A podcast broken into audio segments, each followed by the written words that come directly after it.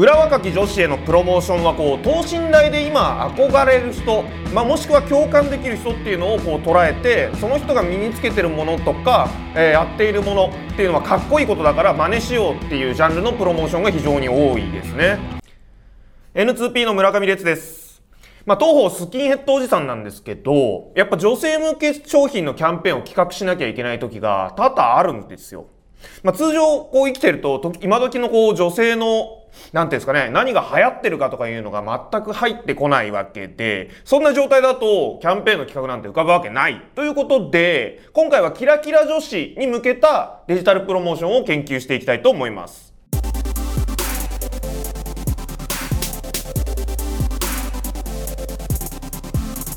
キレイも TikTok ハッシュタグチャレンジ。いいねの数だけ全身脱毛プランが割引。動画投稿で全員に当たる総額10億円キャンペーン。キレイもいいね割りチャレンジ。あの渡辺直美さん千鳥さんもキュンデスダンスを披露。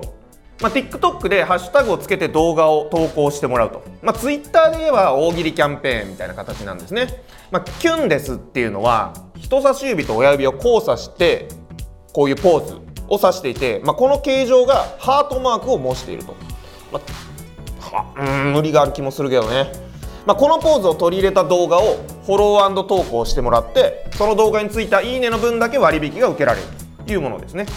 まあ、1000いいねで10万円割引になっていて、まあ、1000いいねが10万円相当の価値 TikTok の中ではそういう価値があるんだろうかね。まあ、それともこう一旦入会したら結構な金額を払い続けないと保てないようなこう沼構造になっているとか。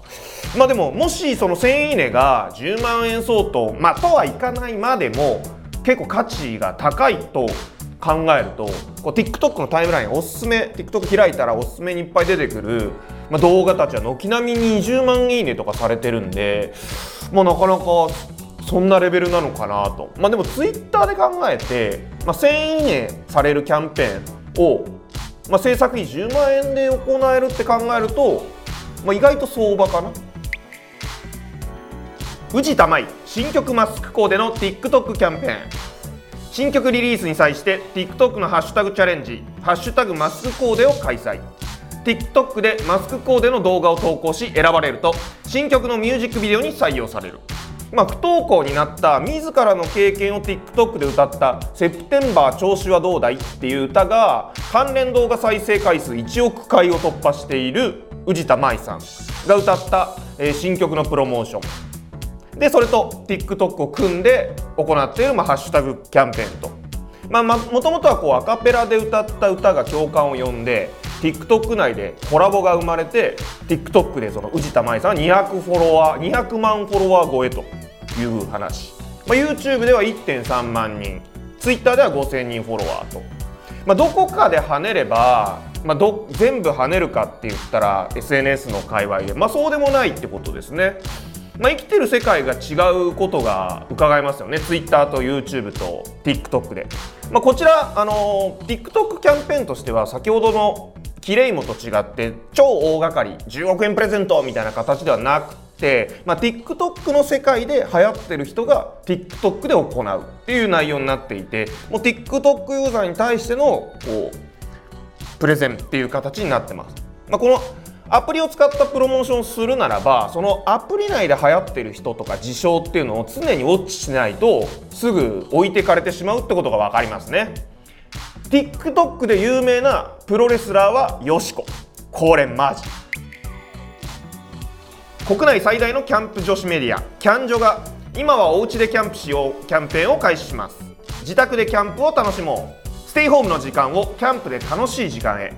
まあ、女性ならではのおしゃれな可愛いアイテムでキャンプをする方々を応援する SNS アカウントを行っていた。キャンジョが、まあ、コロナウィズコロナにおいてインスタグラムユーザージェネレートコンテンツなプロモーションっていうのを行っていると、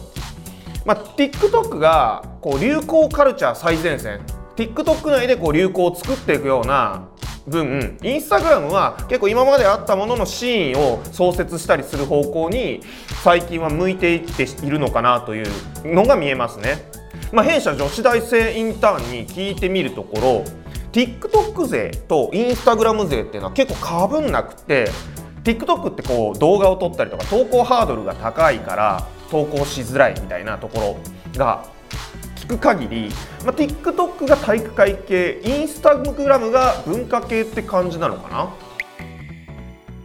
ルルルン延期した分綺麗になろう。ルルルン花嫁救済プロジェクト。まあ、コロナウイルスの影響で結婚式とか披露宴そういうのが延期中止となってしまった花嫁って結構いらっしゃると思うんですけどそういった方々を応援すべく抽選で100名様に延期された結婚式もともとの結婚式の日から次の延期された結婚式の予定日の分までその日数分ルルルンのフェイスマスクをプレゼントすると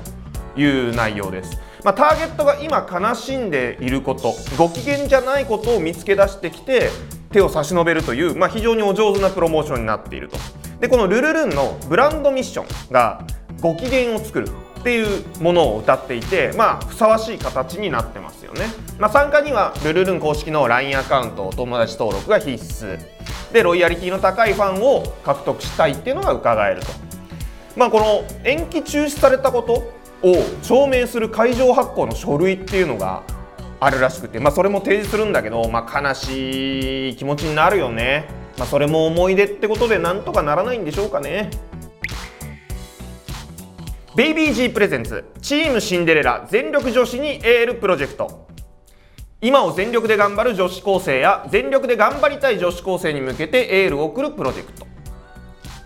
まあ、チームシンデレラっていう女子高生の方々で作られているメディアと時計のベイビー G がコラボしてるプロモーションと。